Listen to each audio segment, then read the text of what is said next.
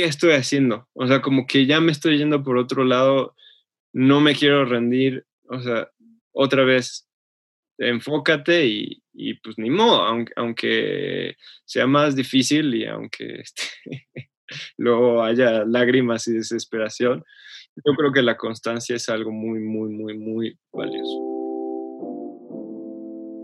Bienvenidas, bienvenidos a Canciones a Granel Podcast, sobreviviendo en el mundo de la música. Aquí los invitados son productores, songwriters y artistas, y los ejecutivos top de la industria de la música.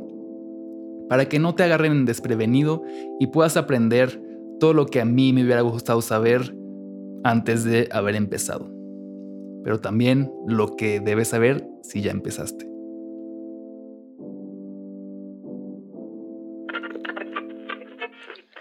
Bienvenidos al episodio 19 del Canciones a Granel podcast. En esta ocasión tenemos como invitado a David Montuy.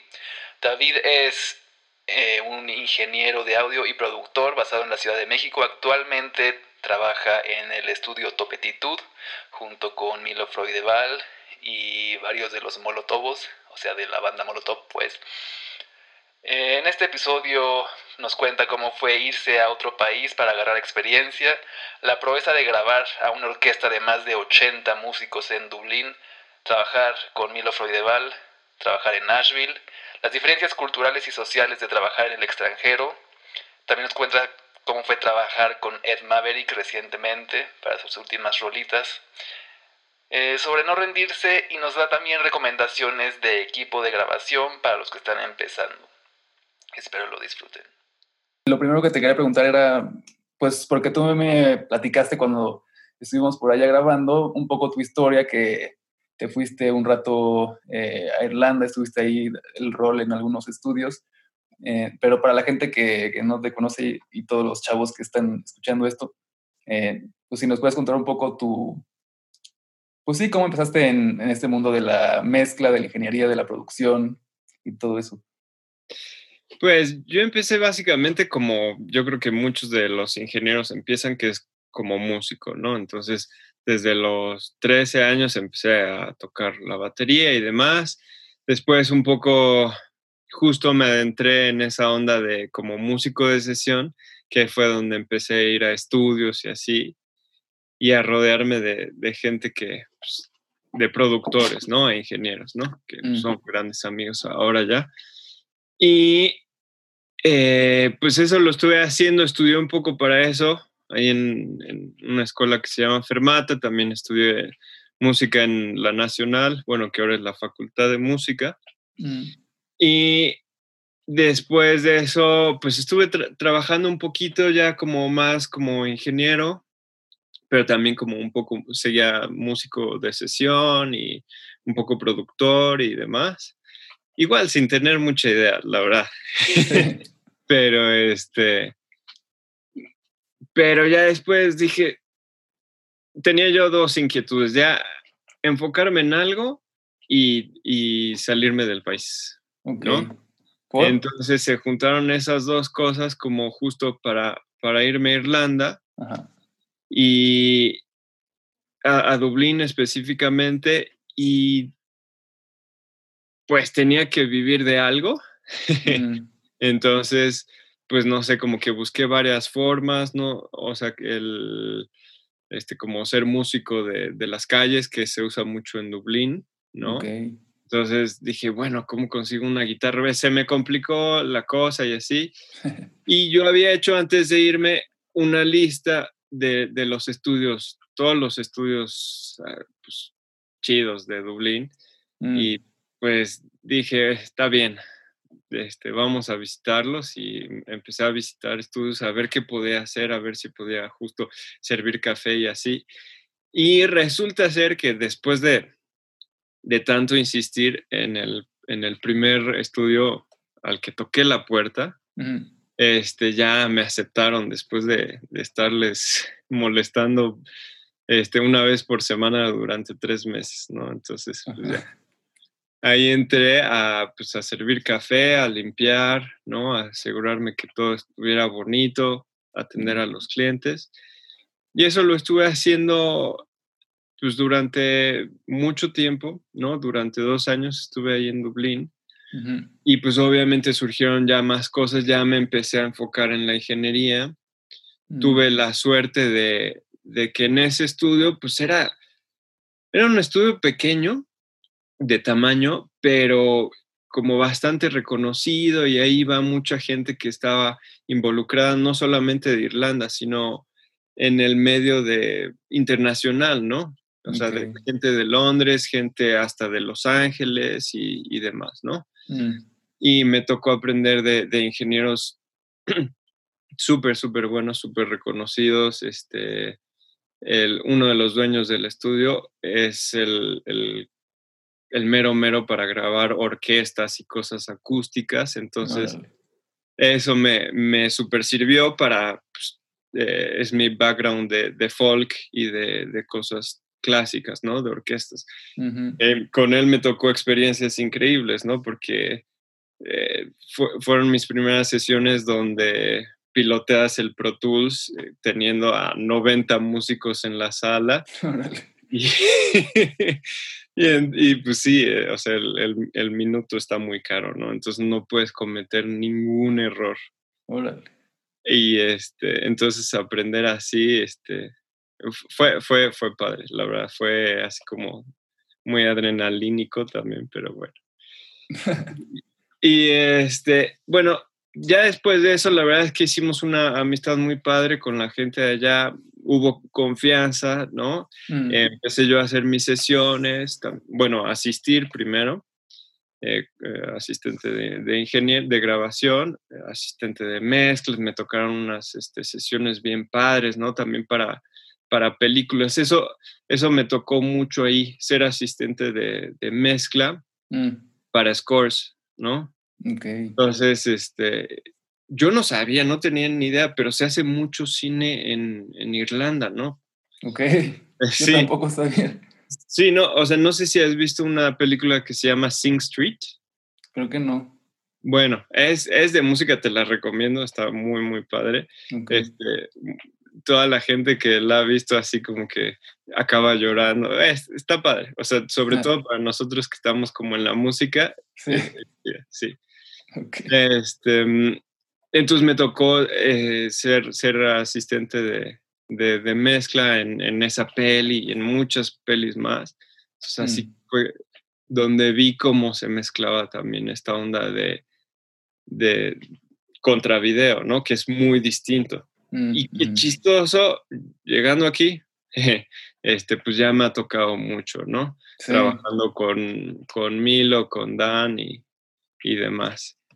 Em, pero bueno, después de eso ya hice así como un, al final de, de, mi estancia hice un disco como ingeniero para una banda que se llama The Water Boys, que fue muy exitosa en los 70s y demás. Me hice muy, muy amigo de, del cantante y demás, entonces ahí mezclamos el disco también ahí en su casa, estuvo padrísimo. Mm. Y llegó el punto en el que se me acababa la visa y este y, mis amigos, mis jefes, me, me, dijeron, bueno, te tenemos la propuesta de que te hagas socio del estudio, ¿no? Órale. Sí, y yo dije, pues bueno, creo que Irlanda está muy padre, pero tengo que visitar otros lados primero. Y, porque si no me iba a quedar ahí mínimo cinco años, diez años, ¿no? Entonces, este, pues ya me fui a Nashville, estuve en Nashville un año aprendiendo otra vez un poco de cero, ¿no? O sea, de empezar a servir cafés y, demás, y después ser asistente y hacer mis propias sesiones. Mm. Y, y después de eso, igual se me acabó la visa. me vine para acá e igual a empezar de cero, pero la verdad es que tuve muchísima suerte de caer en, acá en Topetitud y igual empecé asistiendo de la misma manera, mm. pero este, pero como que he ido escalando ahí, haciendo cosas. ¿Y hace cuánto que estás ya ahí en Topetitud? ya hace dos años, justamente. Bueno, tiempo. Oye, y, y cuando o sea, cuando dijiste que te, dijiste que te fuiste a, Irlanda porque como que por una parte te querías salir de, de, aquí, de, México? ¿Por qué? Porque a mí también me pasó en algún punto algo similar, pero tú, ¿por qué te quisiste salir a otro lado? Pues no sé, la verdad es que eh, yo he tenido la fortuna de que, eh, ya sea con mi familia o, yo solo o con amigos, pues me ha tocado como viajar, ¿no? Un poco, mm. este, que a Chile, que a Europa, que a Estados Unidos un poco y así. Y yo pensaba que me gustaba viajar. Ya después descubrí que no, porque me la pasé viajando estando allá en Europa y dije, bueno, viajar no es tanto para mí. Ya, ya que ah, me metí en un tour, dije, esto de viajar, no. Ah, este, pero, pero era más que nada como esa, yo creo que inquietud en, en, eh, en meterme a, otras culturas, ¿no? Tener esas visiones. Sí, pues más que nada eso. Y mira, te voy a ser 100% sincero y esto no es como malinchismo ni nada, pero siempre he sentido, o sea, me he sentido un poco incómodo aquí en México. Sí, te soy bien sincero. Totalmente agradecido y, no cambiaría, pero por nada mi, mi, nacionalidad ni esta ciudad tan increíble, ¿no? La Ciudad de México. Creo que de, de verdad es la ciudad más impresionante en la que he vivido. Sí. Y conozco hasta ahorita, ¿no? Eh, la gente también increíble, pero, pero como que algo más me, me, llama, ¿no? Me ha llamado. Mm. Y ya después lo fui descubriendo, ¿no? O sea, trabajando con, con gente en Irlanda y con gente en Estados Unidos, este, que son, y es, y es más, o sea, estando en, en Irlanda, eh, muchos de mis amigos eran eh, asiáticos, ¿no? Mm, eh, de Malasia, de Taiwán y así, y fue, fui descubriendo otras culturas y dije, ah, ok, bueno, esta parte de esta cultura como que sí me va más, ¿no? O sea, por ejemplo, de verdad, la amistad con, con la gente, no sé, los taiwaneses, por ejemplo, los coreanos, la llevo muy bien. Y yo creo que es algo más de personalidad, que, que soy así un tipo más, más callado, este, un, poco cerrado en cuanto a, no, no, sé, no, no, no me encanta tanto así como la fiesta loca y me gusta mi privacidad, demás, ¿no? Y así fui descubriendo cosas de, de horarios, ¿no? Horarios de trabajo y este y cómo la gente respeta tu, tiempo mm. este, es bien padre en, otras culturas, ¿no? Eso es más que nada. Ok, ya. Y, cuando estuviste, porque también dijiste que como que intentaste buscar una guitarra para ver si, si tocabas como en la calle o algo así, ¿sí, ¿sí lo hiciste? Es que, pues sí, o sea, estuve, estuve buscando maneras, o sea, estuve buscando la, la, guitarra, obviamente no tenía el dinero, porque pues había vendido todo lo que tenía aquí para irme y obviamente se, te, se, te, va en, en, en, comer y en hostales y, y demás, ¿no? Claro. Este, y la verdad es que tuve suerte primero con, con los estudios, que, con encontrar la guitarra y, mm. porque aparte, si te soy sincero, o sea, yo no ni sabía tocar la guitarra. Entonces era cosa como de, sacar las canciones y iba a ser así sumamente difícil. Ya después, eh, ya me vi yo tocando en, en, muchos lugares, este, pero acompañando a gente y demás, ¿no? Que es como mucho más tranquilo. Yo nunca he sido así como frontman, ese no es mi estilo, ¿no? Sí.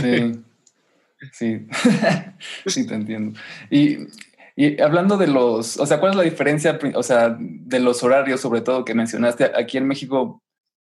Como que la, como que sí se entienden extender, dirías, un poco como las horas laborales, o, cómo ves la diferencia. Sí, yo, yo, por ejemplo, esa es una. Mm, siento que no aquí no tenemos una conciencia tan clara del, valor del tiempo de los demás, ¿no? Mm. Entonces, y allá era impresionante, y hasta en Nashville era impresionante cómo cuidaban del tiempo de hasta el cuate de la cadena de hasta abajo, que era yo, ¿no? O sea, del asistente de, no sabes mm. que no lo podemos tener tantas horas chameando o o si se atrasan literalmente cinco minutos, te avisan, ¿no? Mm. O sea, cosas así, o sea, de, de pues eso, de, tener más cuidado con cómo se manejan los horarios. Eso está bien padre, siento yo. Sí, pues sí, como que al final supongo que todo respira más, ¿no? De esa manera. como que no hay tanto. Sí, no, totalmente. O sea, como que fluye más, ya un poco ya sabes qué, qué va a pasar. O sea, aquí, digo, la verdad es que me encanta, no me puedo quejar, pero este, no sabes qué va a pasar al siguiente segundo, ¿no? O sea, es así como una película de acción. Este, lo cual está padrísimo, eh, pero también entiendo el otro lado, ¿no? Donde ya sabes más o menos qué vas a hacer en tu semana, ¿no? Aquí no sé ni siquiera qué voy a hacer en el día porque puede que este, o haya demasiada chamba o nada más tenga que mandar un archivo, ¿me entiendes? Ok, sí. Sí, te entiendo. Y, y, cuando empezaste en, porque me contaste que estuviste en Fermata y también en la Nacional, ¿cómo estuvo eso? ¿Estuviste full time, o sea, toda la carrera completa en ambos o fue como un cachito en una y luego en la otra o cómo estuvo? Pues en, en la Fermata, digamos que no, no estoy titulado, la verdad, pero sí hice todas mis materias. Entonces eso fue de cuatro años y medio, me parece, o algo así que dura la carrera de ingeniería en audio y producción. Y al mismo tiempo estuve estudiando el propedéutico de la Nacional, que dura tres años. Y la verdad es que al, al ya al, terminar el... Estaba por terminar el propedéutico, y yo veía que todos, o sea, mis compañeros, mis amigos de la Nacional, estaban ya como audicionando para orquestas y, para grupos de, música contemporánea y demás. Mm. Yo dije, ¿qué hago aquí? O sea, esto no es lo que quiero hacer, ¿no? O sea, está padrísimo y me va bien y, y sí, o sea, estoy aprendiendo mucho, pero no, o sea, sí, sí, ahí sí dije no, o sea, esto, esto sí no es lo mío y ya fue cuando me concentré el último año en solamente la fermata y empecé a trabajar como, como ingeniero y productor disque. disque. y, o sea, pero entonces estabas al mismo tiempo en haciendo el propedéutico que fermata. Sí, sí, exacto. Órale, ¿y no estaba muy pesado? Estaba muy pesado, o sea, sí, la verdad es que hasta la fecha, pues como que tengo una, una cierta adicción por estar haciendo cosas, ¿no? Entonces, pues no me, venía, no me venía mal, pero ya después, digo, ya, ahora sí que a la fecha ya, ya siento el desgaste de todos esos años de que, pues, por ejemplo, justo estando en, la nacional es eh, el calendario de la UNAM y la Fermata tenía un calendario totalmente diferente. Entonces, por ah. cuatro años, por tres años mínimo, no tuve vacaciones. Sí, sí, sí, sí, Una semana en, diciembre, tal vez. Sí, sí, sí. Sí, me pasó igual. Yo estaba, estuve un rato en una que se llama la Academia de Arte de Florencia, que es relativamente nueva también era, el calendario era súper diferente a todas las demás escuelas y siempre como, y luego lo volvieron a cambiar, entonces cuando lo cambiaron, las vacaciones que se supone que hubiéramos tenido no, no las tuvimos. No. sí, fue un relajo. Y luego la cambiaron súper lejos y ya me tuve que salir, pero sí, algo así era. No, sí, esos calendarios son un desastre. Sí. Oye, y este, ahorita estaba platicando sobre, sobre que tuviste que asistir y luego grabar scores para películas en, en, Dublín y que tuviste que trabajar con hasta 90 músicos, ¿no? Eh, que estaban tocando el mismo. O sea, ¿qué, ¿cómo es?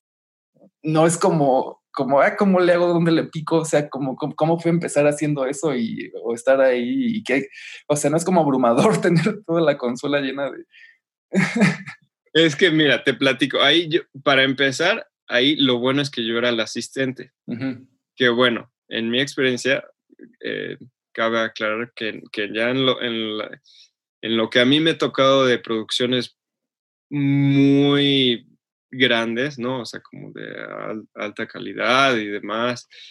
O sea, realmente el que hace la chamba es el asistente. Claro, sí. Es el que opera Pro Tools y el que pone los micros y demás. El ingeniero solamente está este, checando que todo esté bien. Pero en esas sesiones, pues sí, como que cada quien tiene que poner su granito de arroz. Entonces era de que yo y el ingeniero llegábamos a las 7 de la mañana para, pues para poner, me acuerdo, este, para las sesiones donde eran 90 músicos, eran 53 canales, ¿no? 53 micros. Ahí, ahí en el room, el, el Inge me decía, bueno, este, vas, ¿no? Acá está la lista, pum, y a cablear y así. Entonces, eso empieza con, con un ejercicio físico, porque aparte, ya ves, son, cuartos enormes. Sí. Y este, pero bueno, ahí está relax todavía. Este, ya que acabas, te vas a tomar tu, tu té o tu café eh, antes de que lleguen los músicos y el productor y el compositor. Ahí todavía está bien y ya que empiezan a llegar los músicos, se pone muy interesante, porque el ingeniero, sin, sin avisar ni nada, él va seteando ganancias, ¿no? Ah. Mientras tú ya le armaste, armaste la sesión de Pro Tools y, ves, o sea, checas que todo, que todo sirva. Eh, y en cuanto dan las nueve de la mañana, y se da la primera nota, ¿no? O sea, es, impresionante. Entonces, pues sí, no sé, es como una carrera de coches o yo que no sé, sientes así el corazón a, todo porque imagínate que se te, se te va el, el, dedo en el, en el bar, ¿no? O algo así. Y, y a todo el mundo le empieza a sonar el clic este, raro, ¿me entiendes? O sea, esas cosas, pues sí, entonces nada más tienes que tener mucha concentración, estar muy atento a todo lo que está pasando. Sí. Y en esa sesión, te digo, me tocaba más que nada este, trabajar Pro Tools, ¿no? Mm. Que también está interesante porque, pues, como se manejan scores, tú, eh, tú tienes un score al lado, el todos tienen su score, y entonces ya ahí nada más te dicen, este, generalmente son pases así casi completos. Si hay algún detalle, entonces te dicen compás 130 y 7, entonces tú nada más dices 135 para 137 y vámonos, ¿no? Entonces tienes que estar súper atento del score también. Okay. Em, eh, lo cual, la verdad es que para mí ha sido una ventaja justamente como ser músico, ¿no? Mm, para mí es muy fácil leer una partitura, ¿no? Ok. Pero bueno. Y eso te, o sea, supongo que una vez llegando acá y al buscar, no sé cómo es que hayas entrado a, a Topetitud, si te buscaron o si tú solicitaste entrar, pero supongo que te ayudó también eso porque como dices, ahí trabajan pues bastantes scores para series, para películas y demás, ¿no? Fue como un plus, supongo, para ti. No, totalmente, o sea, si te soy sincero, fue coincidencia eso, así fue la vida, ¿no? Así que, que te va llevando por ciertos caminitos. Mm. Eh, pues como entré, aquí, o sea, yo llegando empecé justo a, ver si podía visitar estudios, porque realmente yo no había mm. trabajado en ningún estudio en grabación antes, aquí en mm. Entonces empecé a, ver si podía visitarlos, porque pues, me encanta verlos por dentro y ver qué está pasando y el equipo y demás, ¿no? Entonces, eh, uno de los mensajes que mandé fue vía Instagram a Tito Fuentes. Mm. Y le dije, ah, pues mira, este, yo vengo llegando este, de Estados Unidos. Tito, bien buena onda, me dijo, ah, sí, poca madre, este, te paso el contacto de mi socio, este, y ahí te pones de acuerdo. Su socio, siendo Milo Freudeval, ¿no? Y entonces, este, Milo ya me contactó y me dijo, sí, pues, este, si quieres venir, vamos a tener una sesión con, estoy grabando una banda, que era Bengala, mm. este, y, y pues a ver si, si quieres venir a ver el estudio, ¿no? Ya después me enteré, o sea, que Tito no contesta, pero para nada los mensajes de Instagram. O sea, fue de pura chiripa que a mí me contestó. Órale. y, este, y Milo, pues Milo también pues conoce de, de estudios y así, entonces ya Milo dijo que cuando, cuando vio más o menos dónde había estado, pues, o sea, sí le dio más confianza, ¿no? O sea, no es de que cualquier cuate, ¿no? Que, que, dejan pasar. Y eso fue, o sea, ya este, creo que vine un miércoles o algo así en la mañana que estaba grabando Bengala y ya me quedé desde entonces asistiendo, ¿no? Y, ya. Ok. Sí, te quiero preguntar que, o sea, entrando ahí, porque Milo es un productor bastante ecléctico, ¿no? O sea, tiende a, a experimentar bastante y a usar juguetitos para hacer, pues pasar cosas por cosas. Bueno, cosas que muchos productores hacen, pero que sé que Milo hace. Este, ah, ¿qué has aprendido algo de él o qué, qué, qué ha sido como la enseñanza principal que te has llevado de trabajar ahí?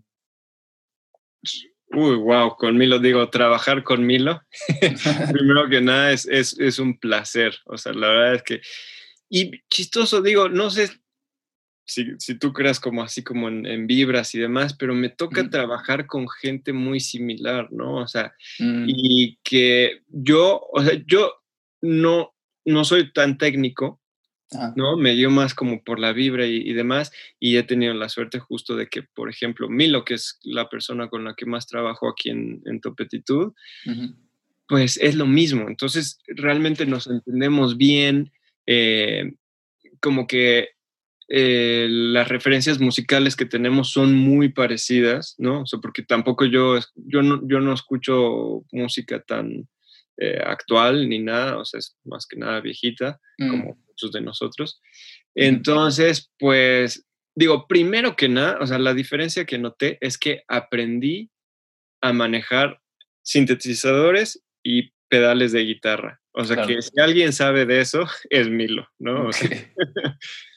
entonces, justo lo que decías, eso de, de pasar este, cosas por, por pedales y de aquí va para acá y así. Eso también, o sea, ha sido mi entrenamiento máximo de, de pedales, efectos, este, sintes, ¿no? Y, y porque la verdad es que eso sí me faltaba, o sea, yo no tenía mucho conocimiento de, de las guitarras eléctricas, pues, pues lo, lo, normal, ¿no? Y de, y de sintes, pues casi no. ¿no? Eran los músicos que llevaban sus cosas y así en los estudios que, que estuve, pues no, no, tenían tantos sintes. Y aquí, pues, Milo tiene un museo de sintes, ¿no? Tú has visto. sí. Em, entonces, es, eso ha sido lo primero. Eh, otra cosa que yo creo que le aprendió a Milo y a muchas otras personas es, eh, híjole, el, el, el empeño que se le pone a, la chamba y el gusto con el que se hace eso, ¿no? O sea, a mí lo puede ser desesperado y demás, pero tiene el corazón más grande para estar ahí este, y chutarse todas las producciones, aunque la esté pasando este, difícil, él, él está ahí y, y, trabaja, trabaja mucho y, preciso también, ¿no? No es que esté así como eh, desperdiciando el tiempo tampoco. Entonces, su, un poco su ética laboral es, es muy impresionante y, su aguante, o sea, realmente pues, pocas personas pueden hacer tanto tantas cosas como, como él, ¿no? Como él y como Dan, que están en series, están en pelis y al mismo tiempo están produciendo a tres bandas al mismo tiempo. O sea, Ahí sí le aprendes, ¿no? sí. Y es una friega también. sí, no, digo, y yo, yo trato de ayudar en, en, todo lo que se pueda, ¿no? Y a veces también a mí se me, se me carga la mano y ahí es cuando justo vamos distribuyendo este, la chamba. Y eso, y eso es bien padre, ¿no? O sea, también de, de aquí es cuando realmente he aprendido a trabajar en equipo, ¿no? O sea, con Milo, Milo mm. sabe trabajar muy bien en equipo. Entonces, tiene a Dan Slotnick, eh, me tiene a mí, tiene a Héctor, que también es asistente de acá del, del estudio. sí, varias piezas. Sí, está, está bueno. Eso sí, siempre ayuda como tener un buen un buen equipo para trabajar es aliviana muchísimo, ¿no? y no, totalmente. Y bueno, yo creo que tú lo has visto, ¿no? del, cine, o sea, ahí si mm. no tienes equipo, un buen equipo no se, no se puede hacer, ¿no? sí. Oye, te quería preguntar sobre, Me acuerdo que platicamos una vez ahí rápido sobre Ed Maverick que estaba grabando, grabó su disco un, par de semanas o algo grabó, estuvo ahí un par de semanas antes de que yo grabara con, con Felipe y contigo. Este, y me contaste que, que a veces como que, mm, no sé si siempre, pero que, o sea, a veces canta sus rolas a capela. que, o sea, ¿cómo es, además de eso, que, o sea, qué otras anécdotas tienes con ese personaje tan interesante? ¿Cómo es trabajar con él? bueno, primero que nada, se le quiere muchísimo a Eddie. Es una gran, gran persona. Es un, es un chavo sumamente talentoso y la verdad es que no, no es muy usual toparte con ese tipo de personajes, ¿no? O sea, una persona que como tú dices, así neilea la toma solamente con clic, que le dices, bueno, ahí va. Eso, eso nunca lo había visto. ¿No? O sea, el pitch, la, la interpretación, eh, o sea, el timing, todo mm. perfecto, ¿no? O sea, no, o sea, no sé, yo creo que es así, que lo ha hecho tanto, ¿no? O sea, y que ya lo tiene tan bien en su cabeza él es un tipo que a mí me impresionó varias veces. Las primeras veces sí me sorprendía, ya después dije, bueno, es Eddie. Eddie sabe lo que está haciendo, pero que, que, avienta este, bolas curvas, ¿no? O sea, siempre, siempre te anda sorprendiendo con que, no, no, no, ¿sabes qué? Hay que hacer esto o no hay que hacer esto. Y tú dices, chale, ¿en serio? Pues bueno, pues hay que hacerlo, ¿no? Y resulta, porque él ya tiene todo eh, así específicamente planeado en su cabeza. O sea, ya para él el disco está sonando en su cabeza, que eso es algo que me parece genial, ¿no? O sea, son esos destellos de genialidad que dices, wow, lo tiene muy claro, ¿no? Entonces, o sea, muchas cosas, ¿no? Como, como de efectos o como de eh, quitar guitarras, eh, ¿no? mucho también es de, quitar, ¿no? Que es, mm. parte de la genialidad que, también he aprendido de Milo, por ejemplo. Minimalismo. Exactamente. Sí, solamente escoger las cosas necesarias. Y bueno, por otra parte, con Eddie ha sido un viaje porque él tiene una voz que tampoco me había topado con ese tipo de voz. Sí, está. Es poderosísima. Eh, no, no, no, o sea, como que no macha eh, su imagen con su voz, ¿no? Es, una, voz más, más sabia, este, más vieja, la, que está cantando, ¿no? Y es un, mm. chavo de 18, 19 años, no sé cuántos años tenga Eddie, ¿no? Está muy joven. y pues no tenía tanto, tanta experiencia en el estudio, entonces pues dijimos, vamos a ponerle los dos micros que siempre probamos, que son un 47 y un 269. Eso seguramente funciona.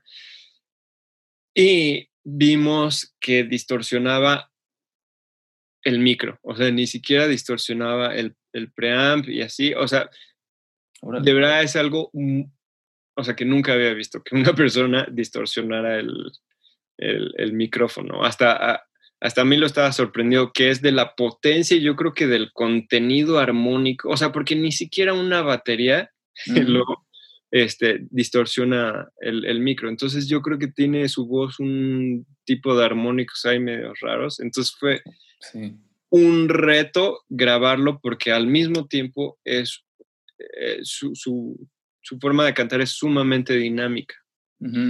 Entonces ahí también fue, fue cosa de, cacharle y probar todas las técnicas que conocemos, todas las técnicas de los libros y que nos inventamos, ¿no? Entonces fue ponerle, eh, terminamos poniéndole varios micros para varias partes, ¿no?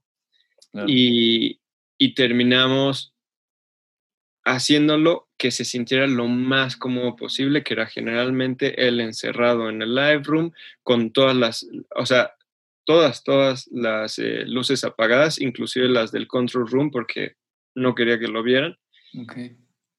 A veces grabamos un par de canciones, él acostado en el piso, por ejemplo, Órale, qué chido. Entonces te digo, es, es todo un, personaje, la verdad.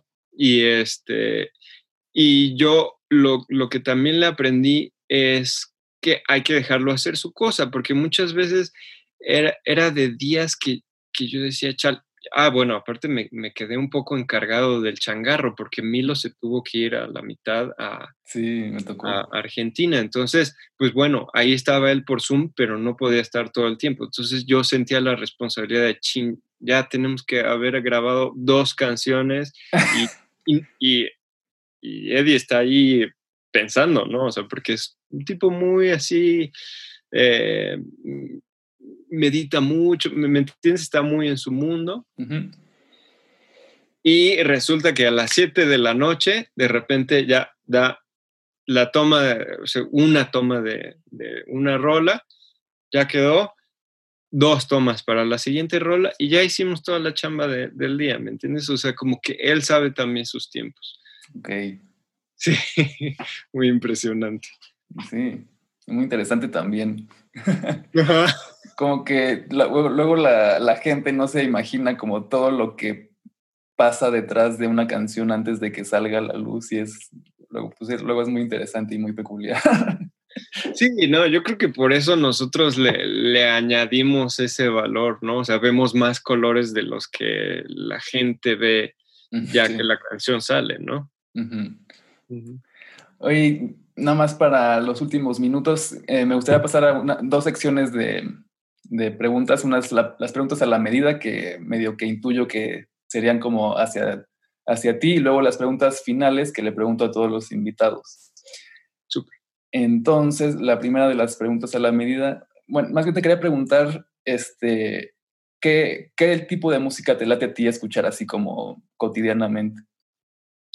Eh, pues yo tengo un oído muy popero, entonces cosas em, justo, o sea, populares con, con, estructuras así como muy básicas de, que vienen desde los 50, ¿no? Así verso, coro, verso, coro y se acaba, ¿no? Mm.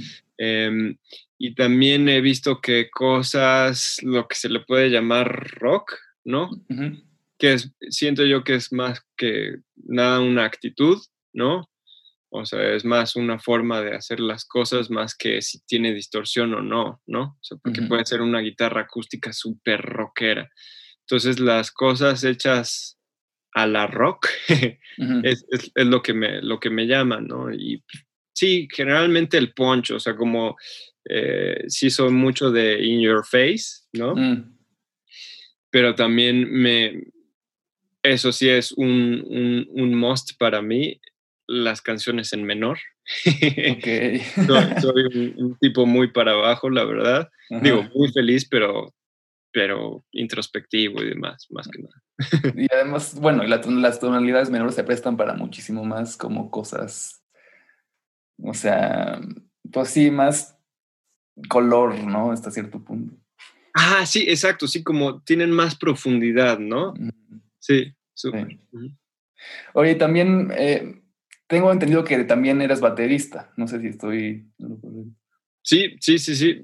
tocaba la batería. Ya casi no toco, pero este, me gusta. y, hablando de baterías, así como cuál. ¿Qué batería sería mejor para ti? ¿Una Gretsch, una Ludwig, una Pearl? ¿Cuál, cuál es para ti como el, la, la marca chida? Híjole, pues mira, la verdad es que lo que yo he visto, eh, un, rato pues me agarró por, por Gretsch y pues me compré mi Gretsch y, demás, este, Yamaha, pues mm. siempre, siempre me ha gustado Yamaha porque la verdad es que son unos batacones, ¿no?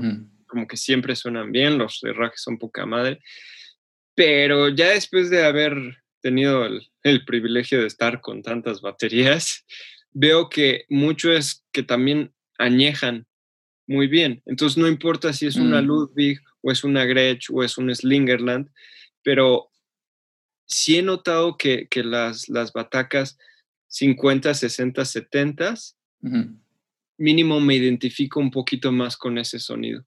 Ok. Sí, y, te digo, ya sea eso, Gretsch, Slingerland, Ludwig. Ok.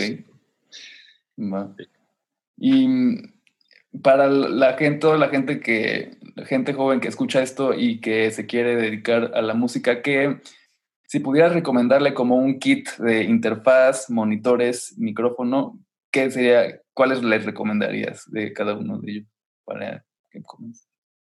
Oh, híjole, lo increíble de, esta etapa que estamos viviendo es que hay muchísimas opciones y creo que todas cumplen cierto estándar. O sea, yo, yo la verdad es que estoy muy acostumbrado ya a usar equipos de, del estudio y de los estudios en los que trabajo. Entonces, este, cosas más personales es una pena, pero hasta yo no, no, no tengo, ¿no? Pero lo que sé, lo que me ha tocado un poco es Focusrite está haciendo unas cosas súper prácticas, ¿no? Donde tiene dos, dos, entradas, dos salidas o dos entradas, cuatro salidas y demás. Suenan bastante bien con, o sea, la Scarlett he hecho muchas cosas con eso. Mm. Obviamente Universal Audio, sus, sus, este, sus interfaces chiquitas, súper chido. Y bueno, este, no, no sé, por ejemplo, no sé si conozcas la, la consolita esta, creo que se llama Six de SSL, que la acaban de sacar. Mm, sí. Eh, o sea, está, creo que cuesta como cuatro mil pesos, que es bastante accesible y tienes muy buenos componentes, buena conversión y demás. Entonces, yo creo que, o sea, de interfaces hay, hay, varias opciones. Yo en lo personal he usado más que nada Focusrite. Eh, micros, pues igual, o sea, lo bueno es que hay variedad de, micros. Los que veo que son buenos y son baratos son dos. Los Rode, que, o sea, son súper accesibles y así. A mí en lo personal se me hace así como que tienen una respuesta tal vez demasiado plana para, para mi gusto. Mm. Y los Audio Técnica, de verdad, o sea, creo que este, relación precio calidad, pocas marcas pueden este, eh, competir contra audio técnica, ¿no? Entonces, este, le late, ¿qué es? Este, 30, 30, bueno, no sé, o sea, como de los condensadores pequeños que tiene audio técnica. Y obviamente yo siempre, mi micro favorito, un 7B. Si alguien se mm. puede comprar un 7B de Shure. Sí, sí, sí. Eso sería. Ok, va. Y ahora las, las preguntas finales que le preguntamos a todo el mundo. La primera es, si pudieras viajar a una época en el pasado, ¿a qué época viajarías y, a quién te gustaría conocer o, dónde te gustaría visitar? Uf, increíble. La verdad es que nunca me había puesto a pensar eso.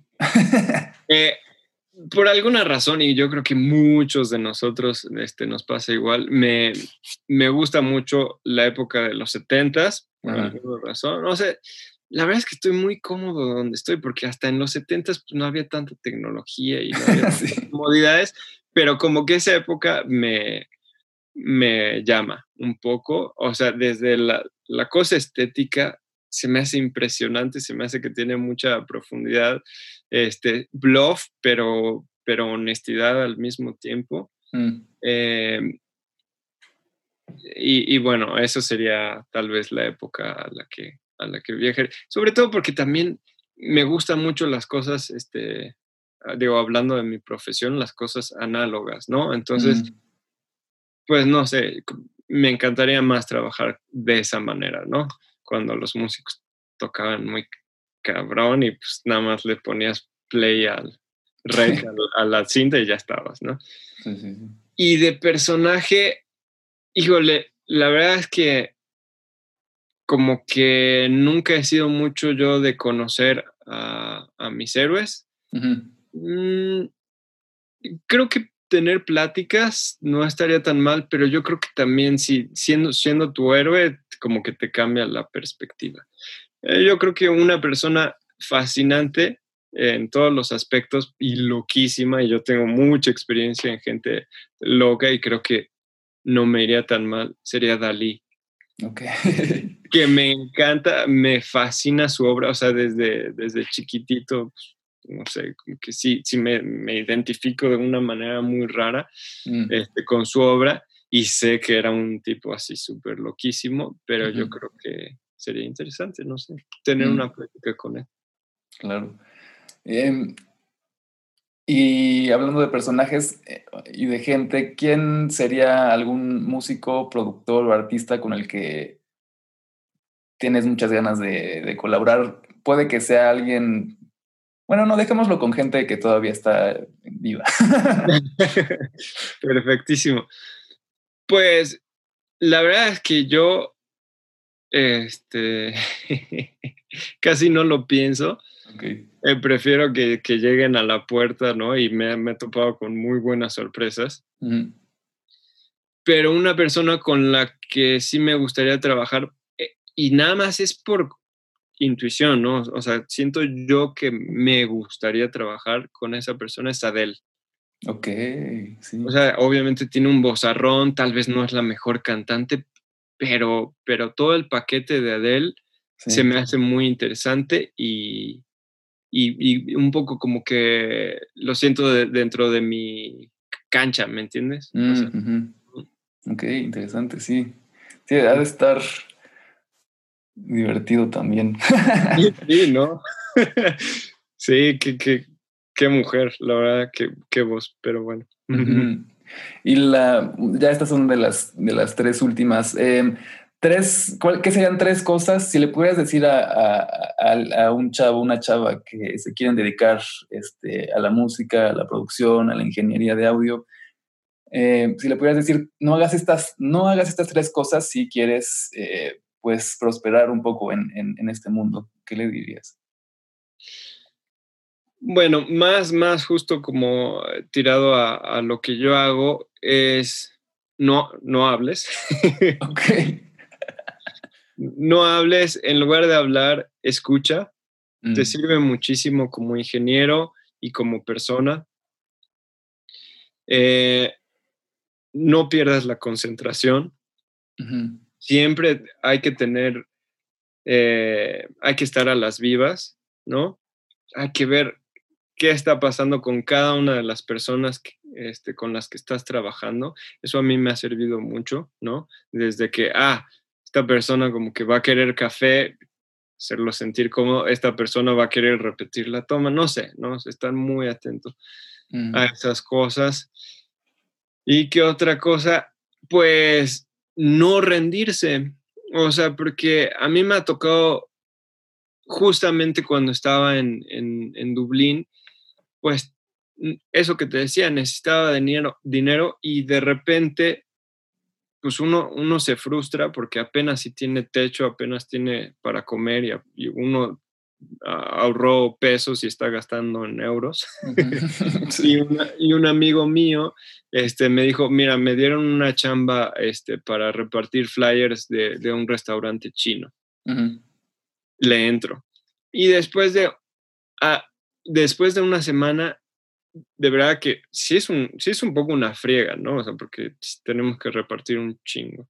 Claro. De, así dejé un flyer y dije, ¿qué estoy haciendo? O sea, como que ya me estoy yendo por otro lado, no me quiero rendir, o sea, otra vez, enfócate y, y pues ni modo, aunque, aunque sea más difícil y aunque este, luego haya lágrimas y desesperación. Yo creo que la constancia es algo muy, muy, muy, muy valioso.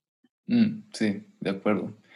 Y mm, la siguiente sería un documental o un libro que, que recomiendes relacionado a, tu mundo donde te mueves. Perfecto. El, el documental que así me encanta este, tal vez es el que tengo más fresco desde hace varios años. El de, eh, bueno, son dos, perdón. El de, ay, ya se me fue el, nombre. Espérame, lo puedo buscar. Sí, sí, sí. Es que uno es el Sonic Highways, que es esta, está padre, que es una serie de HBO, pero el otro es este, que la hizo Dave Grohl y mm. el otro es este. A ver, espérame.